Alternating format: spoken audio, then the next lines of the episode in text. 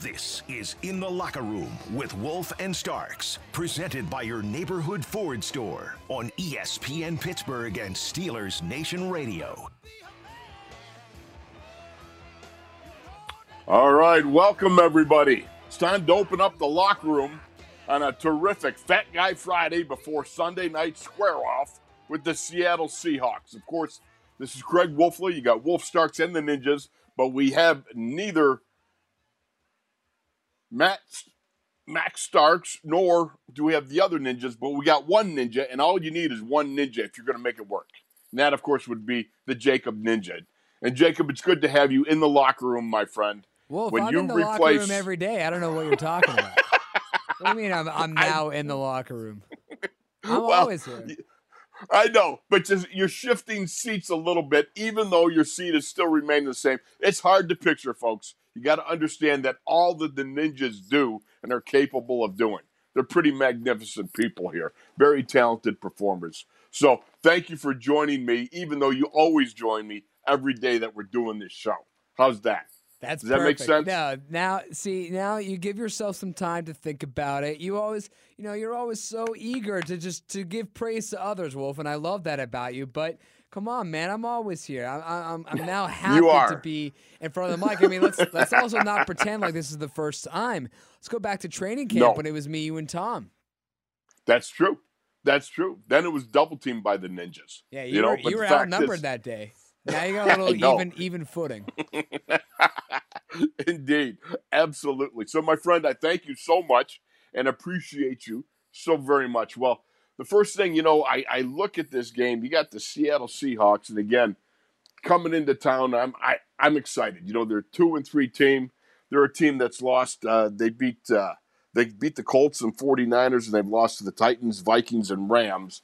Um, this is a team uh, that I think coming off of uh, what we saw last week, it gives me excitement when you think about it because you've got a team that is last in giving up the most yards in the NFL. Uh, they they're near the last in giving up rushing yards. So Jacob, I think in my mind, you know, this is a this is another opportunity to take another step forward for that burgeoning rushing attack of the Pittsburgh Steelers. Yeah, I mean, we know how bad the Seattle defense is. It not it is just a completely different team from the the one that we saw go to back-to-back Super Bowls nearly a decade ago and it's just kind of questionable that with Pete Carroll still there that they were able to take this big of a fall. I mean, especially when you consider they still have Bobby Wagner who is the one remaining piece from those Super Bowl teams and you have they brought in Jamal Adams who was a bigger contributor on the rush stop and, and, and blitzing packages than he was an actual uh, secondary coverage scheme. So you would think this defense would be in good hands, but that's certainly not the case. And we had said on on our show with me and Tom on the Steelers Standard earlier today that last week Najee Harris had his breakout performance of the year so far. But this week, going up against the Seattle defense and on prime time Sunday Night Football, we said th- we think this is the game where Najee Harris establishes himself as probably the second best rookie so far, other than Ja'Marr Chase, and and and and certainly one of the best running backs overall in the league. We think this is his statement game after having his breakout game last week. You know, I think I, I like where you're heading with this, and one of the things that I, I find fascinating is if you go back to Matt Canada talking on. Uh, I, you know, the coordinator uh, Thursday, whatever, uh, yesterday. Wow, boy, the days just run one into another. Of course, that happens when you've got crushed synapses in your head.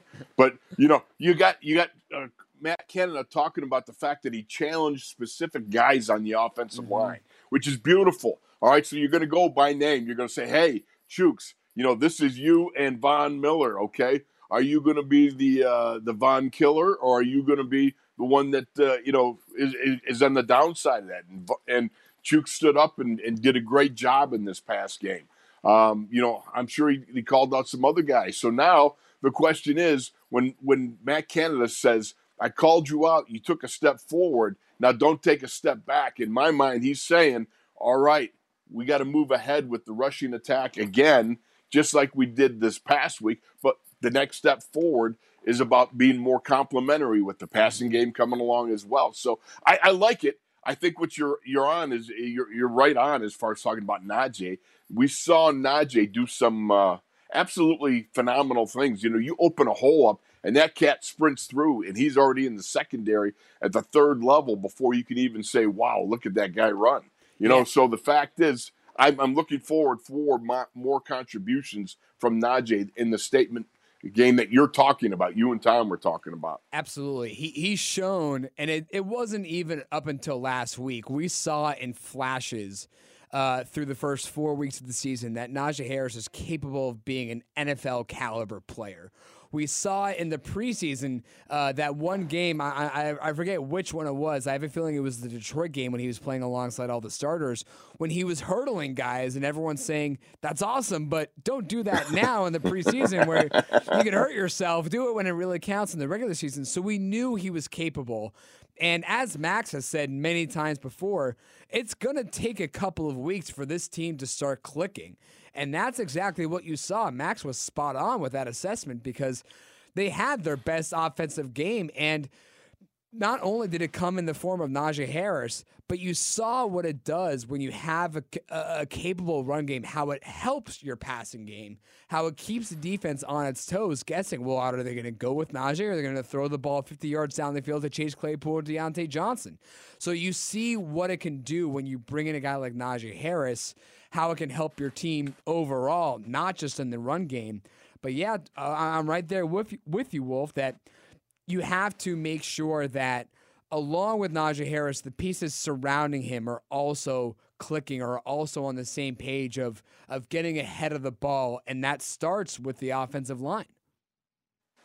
You're exactly right. You know, look, this is this is where it's at for me. You know, I mean, because I love a good rushing attack. Mm-hmm. Back in the day when we had Franco Harris and we were going at it, there was nothing better than being able to run the ball and pound the ball because that's imposing your will, and you are now determining what the defense can do. Plus, it's like um, a code red beatdown from a few good men. You know, mm. Jack Nicholson. You can't handle the truth. Well, the truth is, if you can out physical your opponent, then you can absolutely do the things you want to do, especially later in the game when you watch their body language, when they're getting off the turf rather slow, when they're starting to argue in the huddle, when they're cussing each other out, and so forth in the huddle and on the sidelines because of the fact they're get, they're taking a whooping out there. Well, the Steelers ran. If you go back to Denver, they ran 26 plays on first down.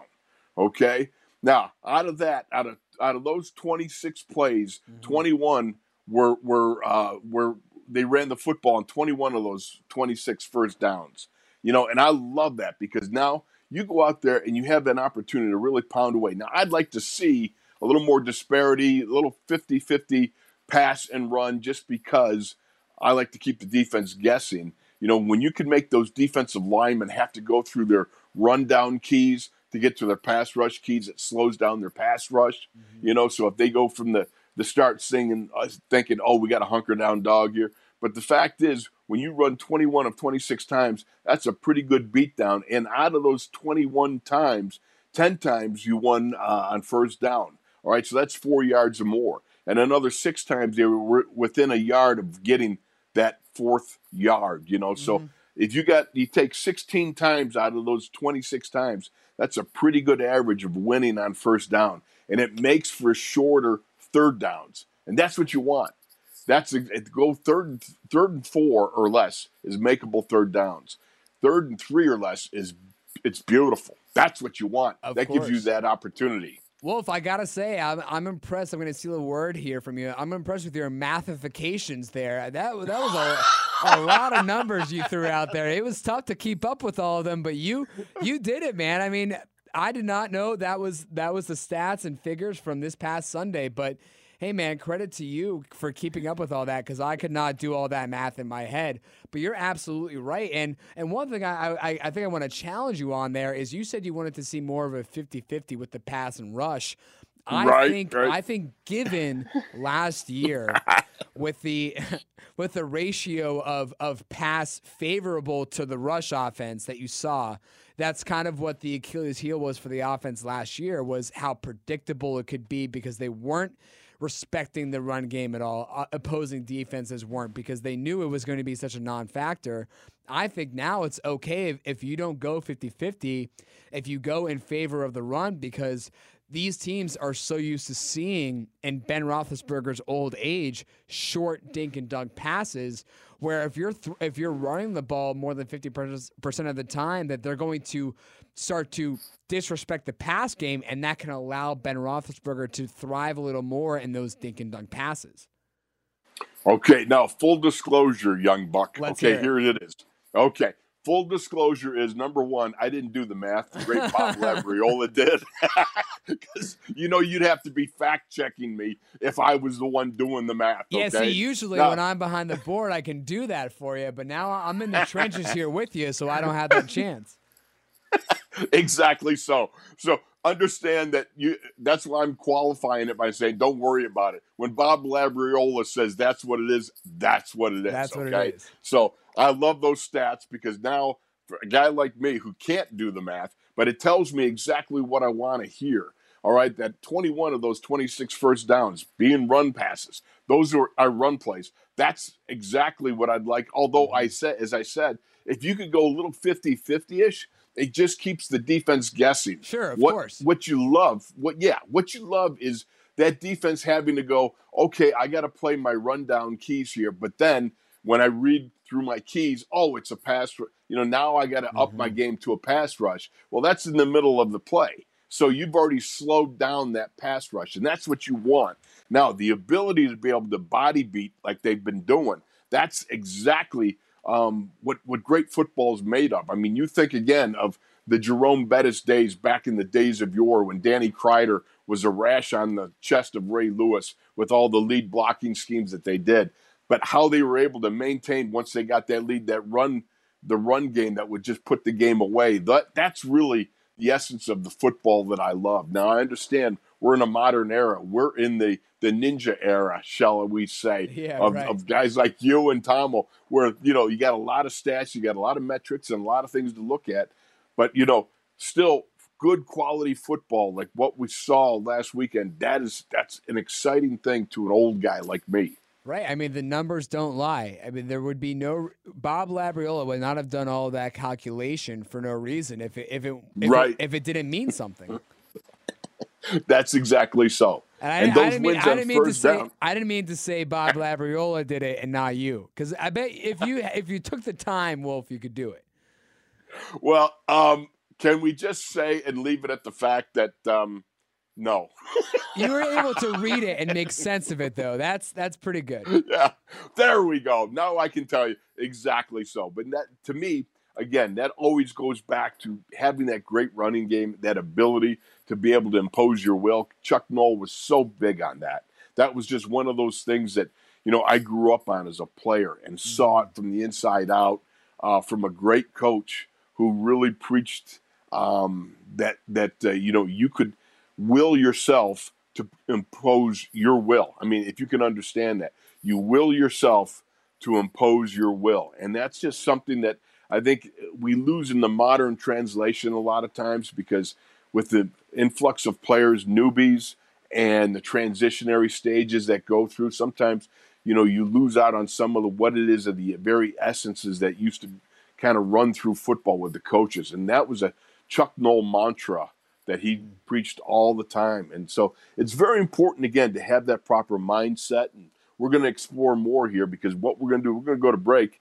And Jacob, I again, you know, you got to lead the way, my friend, because you know you got Wolf Starks and the Ninjas. Well, it's Wolf It's Jacob Wolf and the of the today. Ninjas.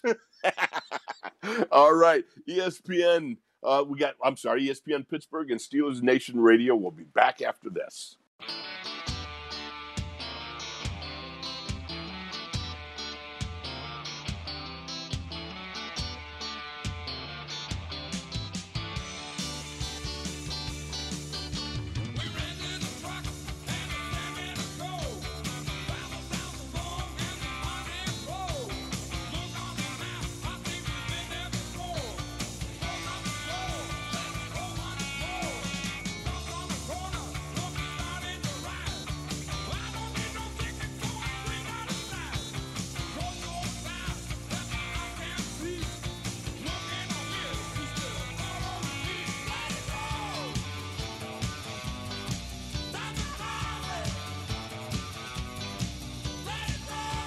This is In the Locker Room with Wolf and Starks, presented by your neighborhood Ford store on ESPN Pittsburgh and Steelers Nation Radio.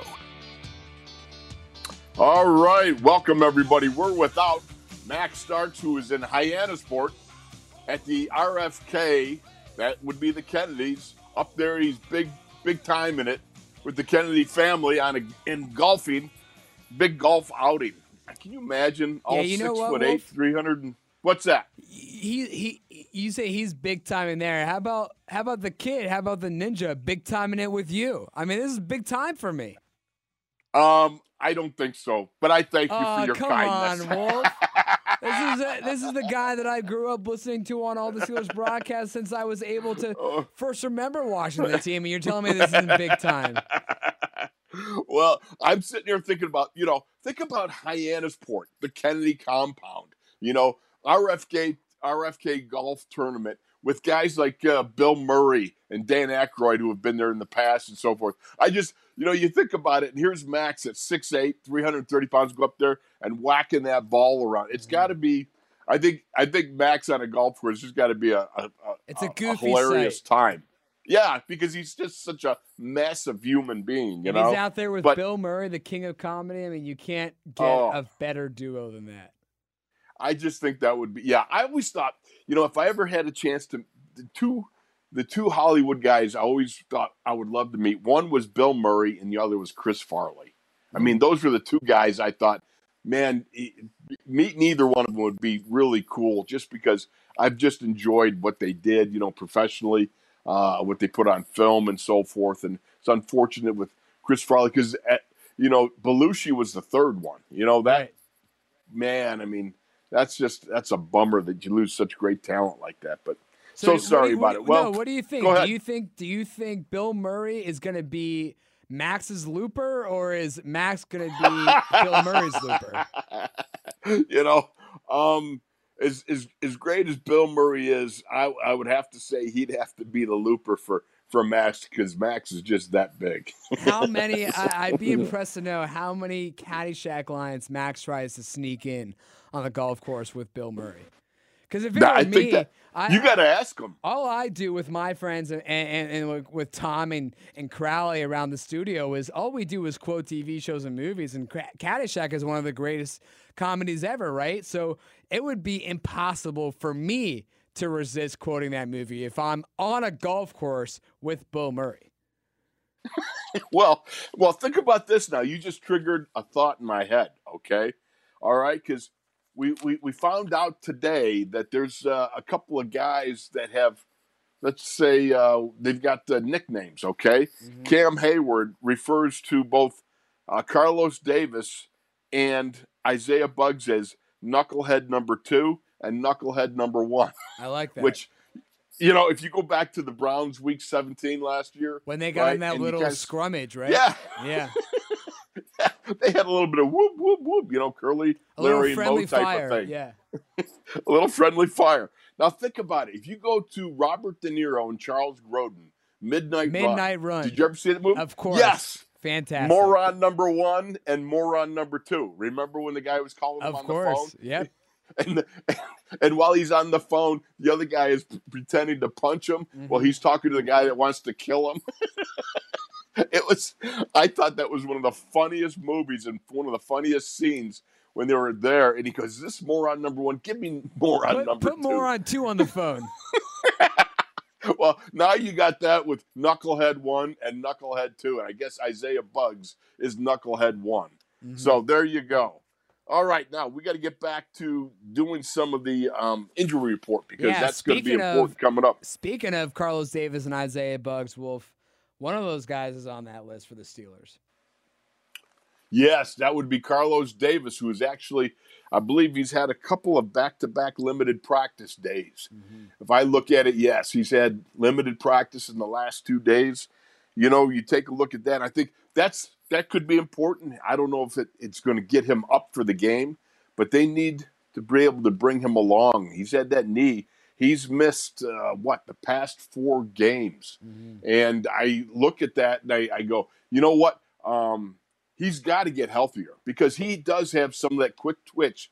he can play that nose tackle and he can provide a little more run defense uh, and pass rushing than uh, I think that Isaiah Buggs can. Isaiah does a good job of holding the point at, at, the nose tackle, but I think Carlos Davis has got a little more pass rush to him than does Isaiah Buggs. And when you're already limited to just one Cam Hayward out of three possible guys with Tyson and and and Steph Tuitt, you're going to need all the help you can get. And I think we can both agree that Carlos Davis is the best option the next the best next guy up when you consider the pool of Carlos Davis, Chris Wormley, and Isaiah Buggs.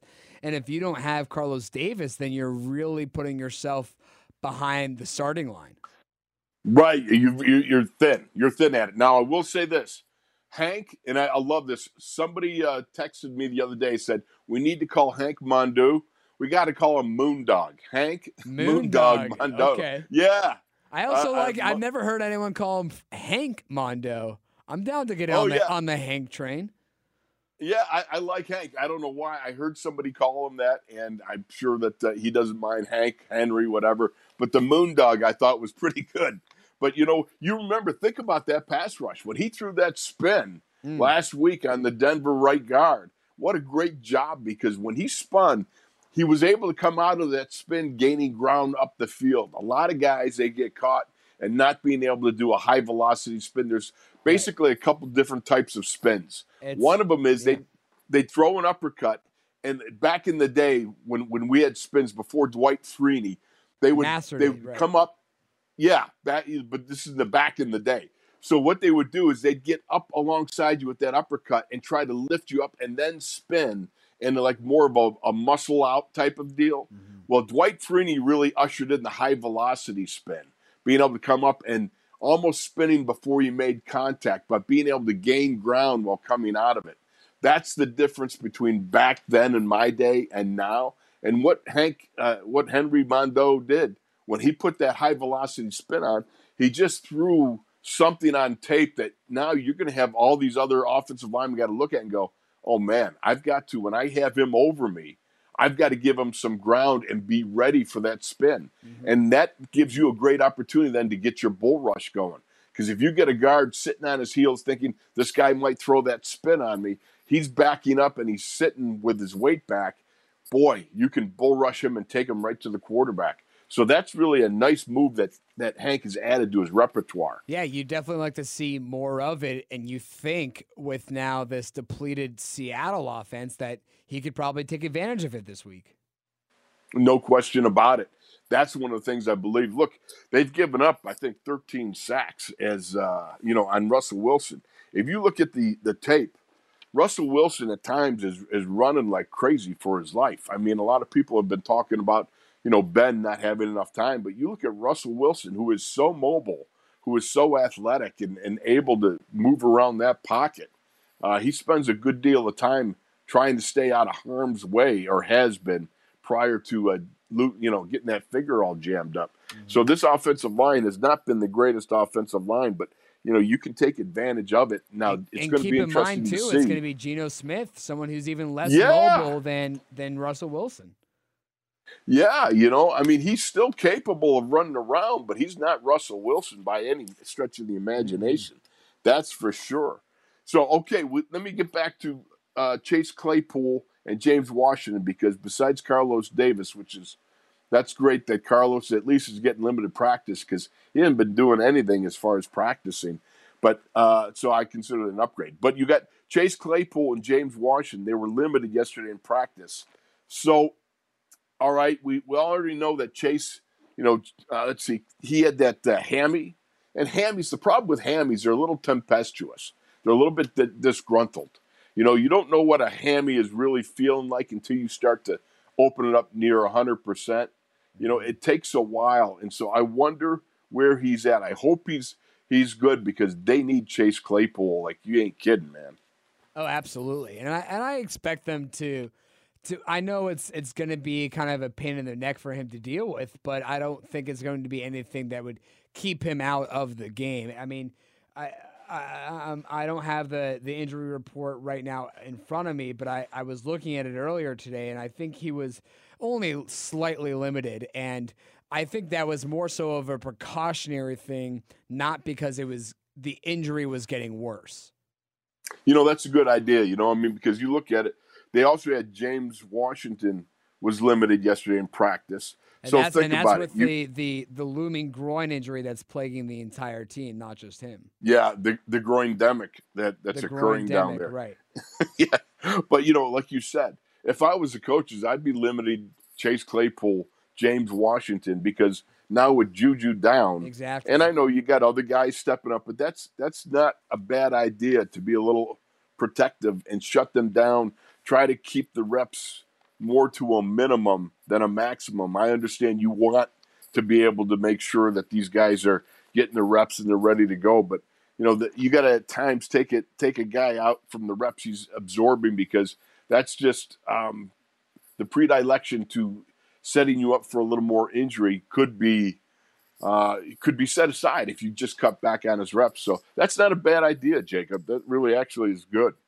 You know, so maybe that's what they're doing. I hope. I, I have a feeling it is because you don't want to risk being limited to just two of your s- Yeah. normal four starting wide receivers. And it could go Yes. down to one. I mean, right now, Diontae Johnson is the only one who isn't dealing with a shoulder surgery or dealing with a, a looming groin or hamstring injury. Yeah, no doubt about it. Well, I think the more that you can take care of these guys, the more that you can, uh, shall we say, as Jason from uh, New Hampshire would say, to baby step it. since we're also talking Bill Murray, you know, said and, and Max. But you know, the thing is, being able to take some reps off these guys is going to be important. And certainly, one of the things that you can do is limiting them practice. So we'll see. Hopefully, today the practice report will come down, the injury report will come down, and we'll find out more along where they are. But having a, a Chase Claypool look, that was a monster game he had last week.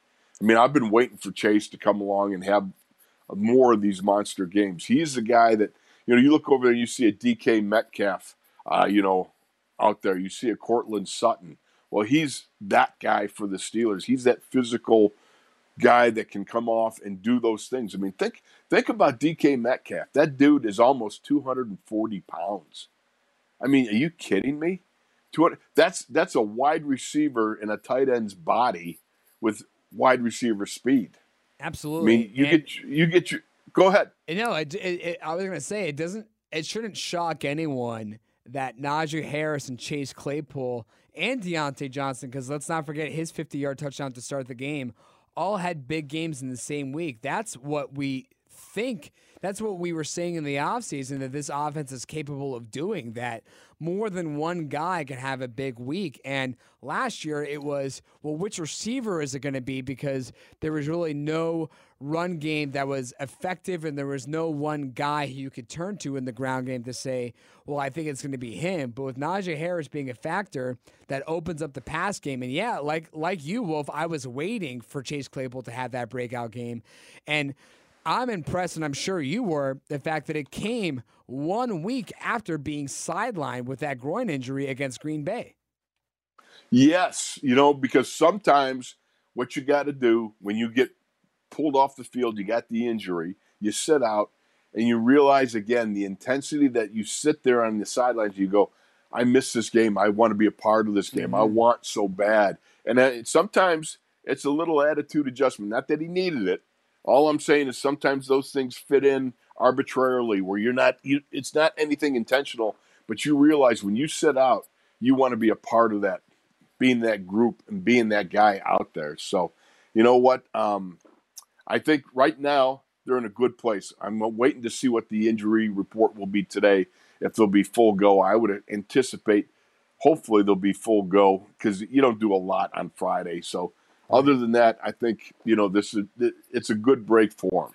And by the way, we are going to take a break, and you're listening now to Wolf and the Ninjas because Jacob is out from behind the the the, the, the board and he's in the studio, uncaged like a lion. All right, we'll be back after this, folks.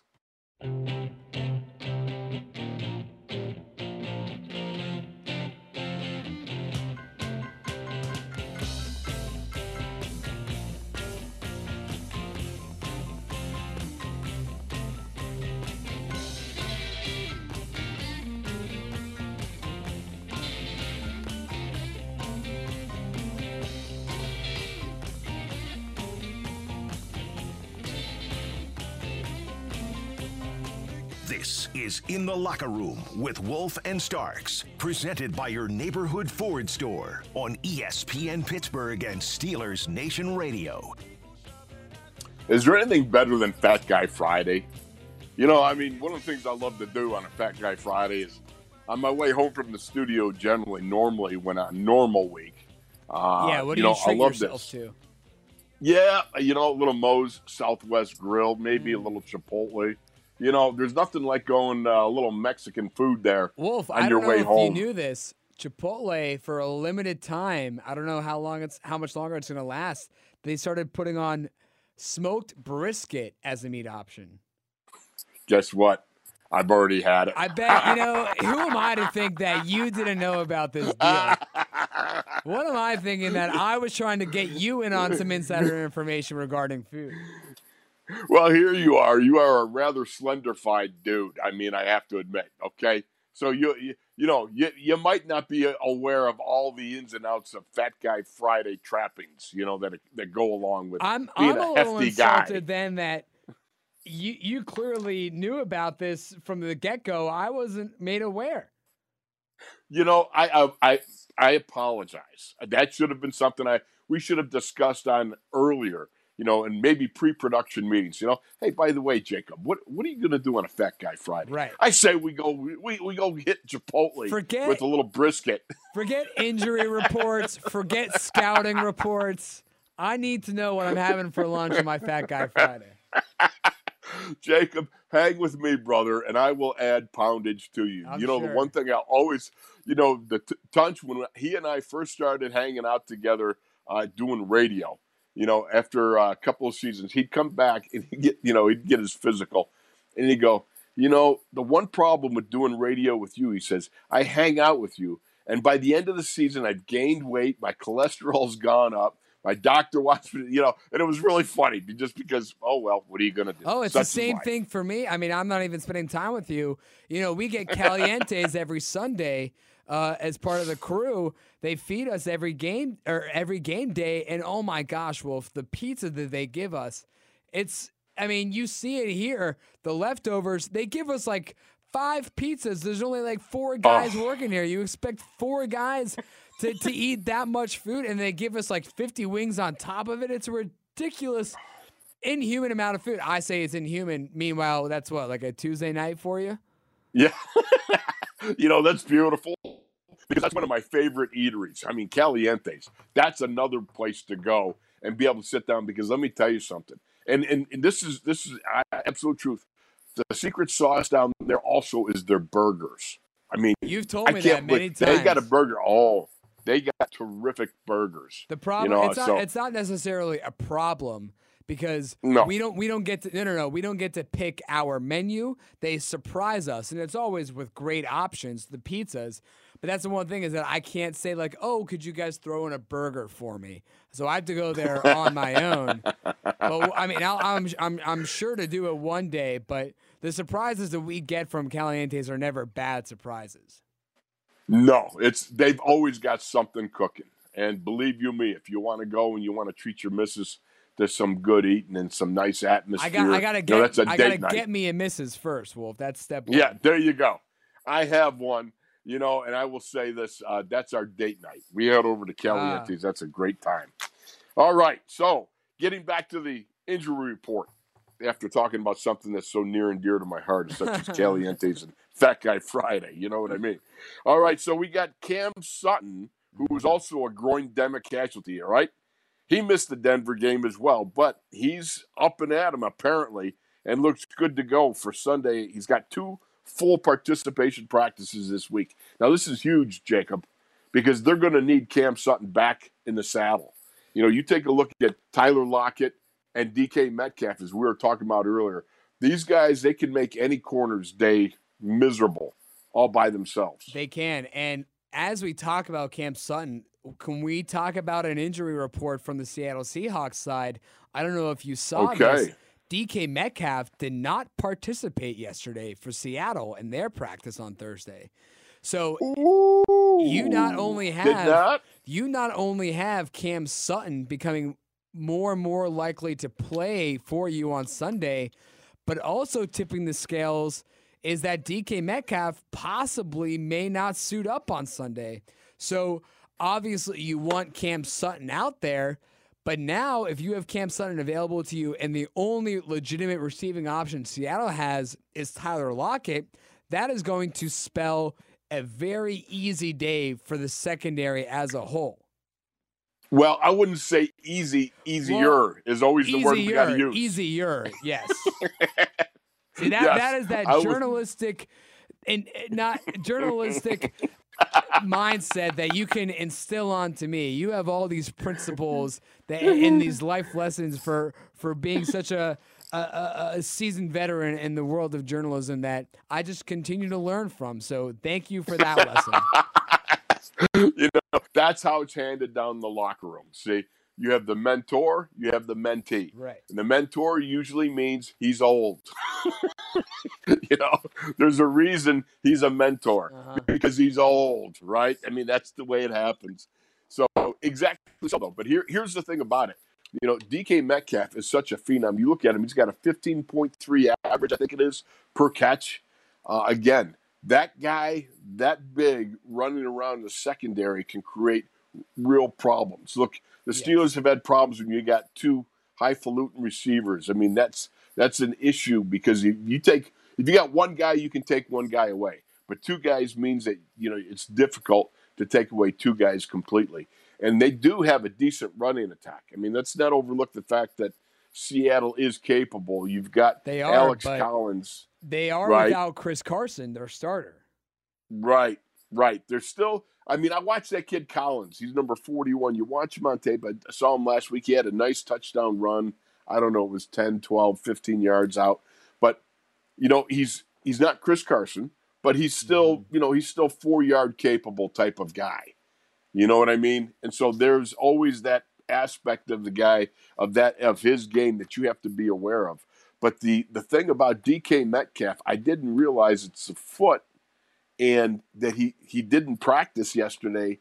That's uh, that's kind of big news. It's it's it's huge news because if you already have, if you're Seattle, you have one hand tied behind your back with Russell Wilson not being in, and you're limited to Geno Smith. Now you have two hands tied behind your back if you're without DK Metcalf. And how about a leg tie behind your back if you're without Chris Carson? I don't know many teams that can overcome losing their starting quarterback, wide receiver, and running back for for one game. Well, that you you make a great point, and one of the things that you've got to do is make sure that you exploit those points.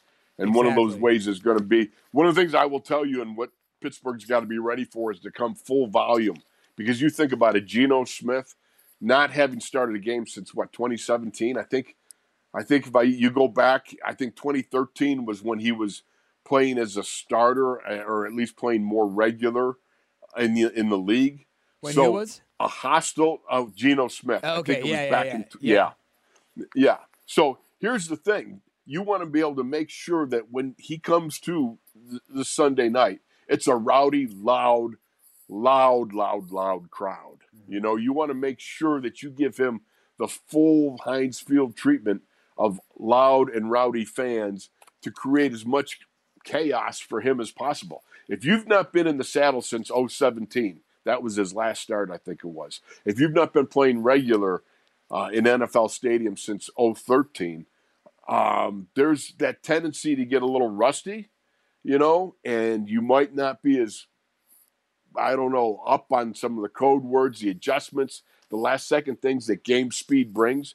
Because I don't care what you do in practice, you can never replicate, you can't fully replicate game speed in practice speed and in practice tempo. It just can't be done.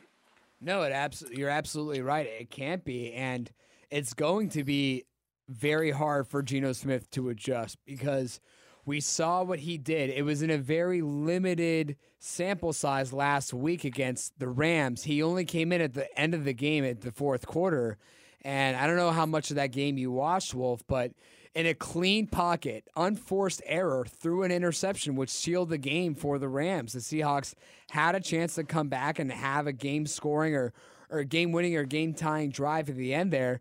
But it was an unforced error, which leads me to be very optimistic for the Steelers' ability to take advantage of of playing against him.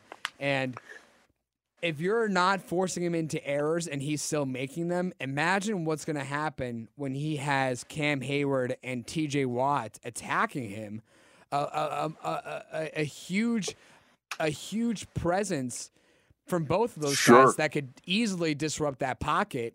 Like I said, he's forcing that error eh, eh, on his own. Imagine what's going to happen with TJ Watt and Cam Hayward sneaking into that backfield with no Chris Carson as a legitimate check down option, with DK Metcalf not being able to get open down the field, only looking for Tyler I like Lockett. it. Yeah, I think I think this is a a a very fortunate circumstance for the Steelers to face off against what typically is a very good Seattle Seahawks team, but this week that is not going to be the case.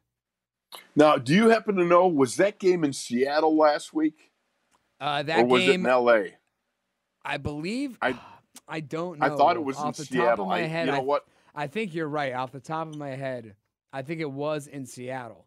So there Yeah, you go. I mean, I recall. You are correct. It was in Seattle. So there you go. You're on the road. It's a it's a nationally televised game in Pittsburgh. Huge home field advantage with Heinz Field and that crowd. When Renegade plays, if I'm if I'm Geno Smith, I'm gonna be afraid. Yep. Yep. I think, you know, you might even want to think about firing that baby off a couple of times. They've done Yeah, it see, that's before. the, that's the one thing, Wolf. I never understand why on every defensive possession, why they don't fire Renegade off in the fourth quarter. They should be playing that every single time the defense takes the field right before that happens. You know, Ed is so much fun. One of the things I've always loved about watching Renegade and what it does on the field, especially being down on the sidelines as I was for so many years, Oh, right. I enjoyed watching the interaction. If the opponents, you know, are out on the field and they're in the huddle, how many of the guys in the uh, opposing huddle would watch the jumbotron? Mm, Because normally what you see is guys turn their backs to it. They'll stay in the huddle. They'll keep their head down. Now, some guys who are long time, you know, double digit years, when they come in, they'll they'll watch it, and you'll see a couple of them. They'll like, uh, you know, point to it, stuff like that. But for the most part, most of the guys, uh, you'll see them. They they don't don't want don't want any part of it. They don't even want to watch it. No. They don't even want to know about it. There, there's no other team that uses something like the Renegade to pump up their crowd, and you got to think it's it's going to be intimidating for Geno Smith to play against it uh, again on a Sunday night football type of of field, type of game scenario where the whole country is watching, but you know the Steelers' home crowd is going to be a factor in terms of his uncomfortability in the pocket. Yes, it's like uh, that great uh, psychiatrist once said, uh, Ray Nitschke. He said, "It is my my job to make the patient uncomfortable." Oh, wait a minute, is that Nietzsche? I can't remember. I think one of those right the first time. I think he had it right the first time. Ray Nitschke, yes. All right, we got to go to break. That's the first hour wrap. It's Jacob and me, Craig Wolfley, in the locker room.